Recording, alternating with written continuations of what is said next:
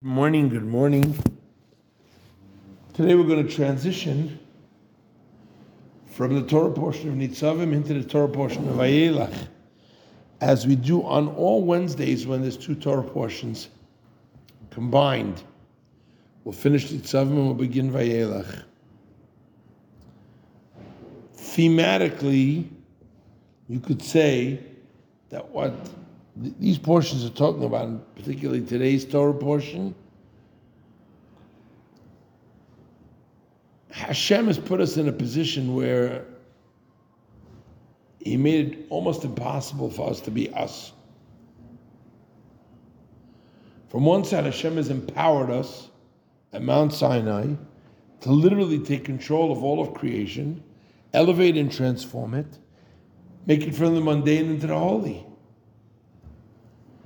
And we do that through Torah and mitzvahs, through living our lives, through the accomplishment of creating a dirah b'tachtonim, a dwelling place for Hashem in this world.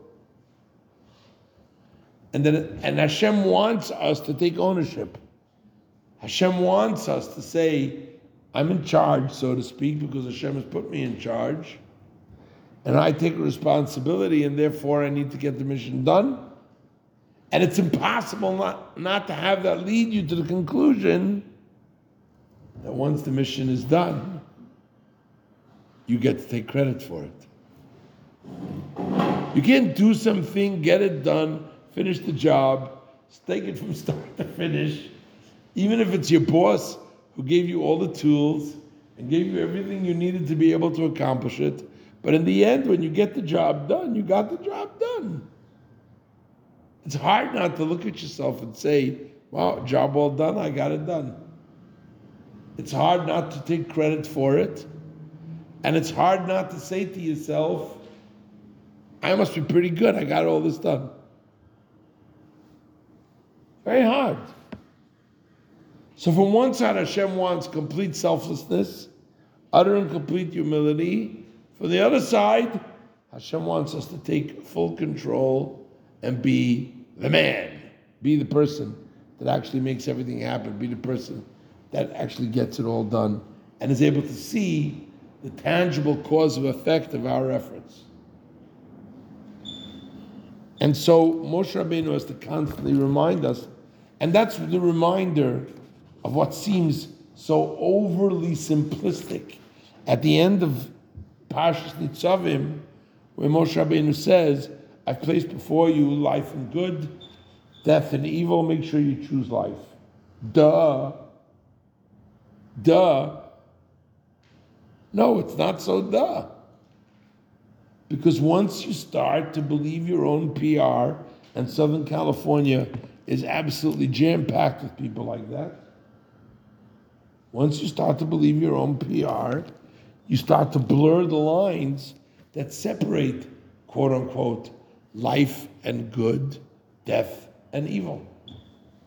They start to become blurred because they become subjective and they become a topic of discussion and they become what you think of it or what it means to you or how do you feel about it. How are you feeling today? It's not about feelings.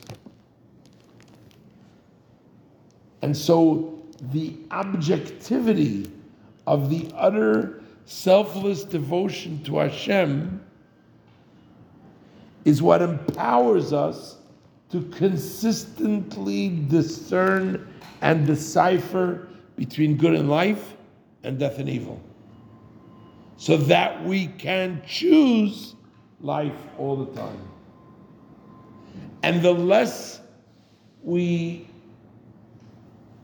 emphasize the extent to which we're experiencing Hashem's constant empowerment,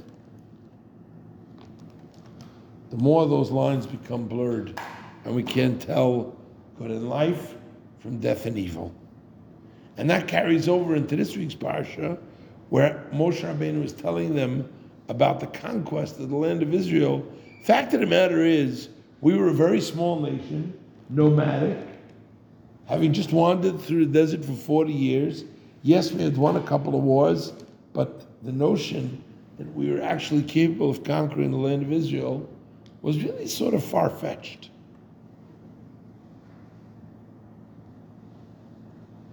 That's why Moshe Rabbeinu reintroduces Sichon, Og, conquests that happened through an empowerment that we realized was also very far fetched.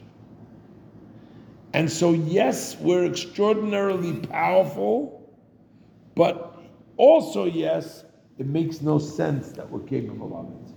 And when you look at the world around you today, you see that all the time. People, anti Semites, use the, uh, the trope. Is that a good line? They use the trope Jews controlling the banks, controlling the media, controlling the that. Our dear friend, Yimach Shemav Zichra, she should burn whatever. Not gonna say that. Mentions to follow the Benjamins, etc. All kinds of anti-Semitic tropes. But the fact of the matter is, it makes no sense that, uh, in other words, all the anti-Semites throughout the millennia who screamed about how Jews are whatever we are the, the argument makes no sense. It's completely illogical. We've always been less than 1% of the world's population.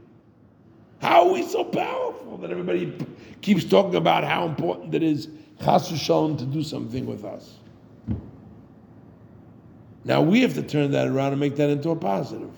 We have to recognize that yes, we are that powerful, and yes, it does not make sense and yes, the only reason we are so powerful is because Hashem chose us at Mount Sinai to be that way.